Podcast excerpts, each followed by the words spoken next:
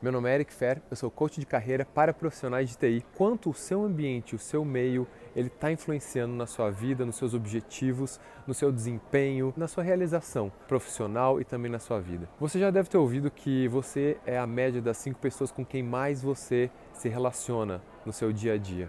Isso, essa é uma frase já bastante conhecida. Quem são, afinal, essas cinco pessoas? Elas estão na sua casa, elas estão no seu trabalho, não sei se você sabe, mas existem algumas pesquisas que dizem que a, a sua felicidade ela está 80 a 90% relacionadas a quem você se relaciona em termos de parceria de vida, como um marido, como uma esposa. É bastante coisa.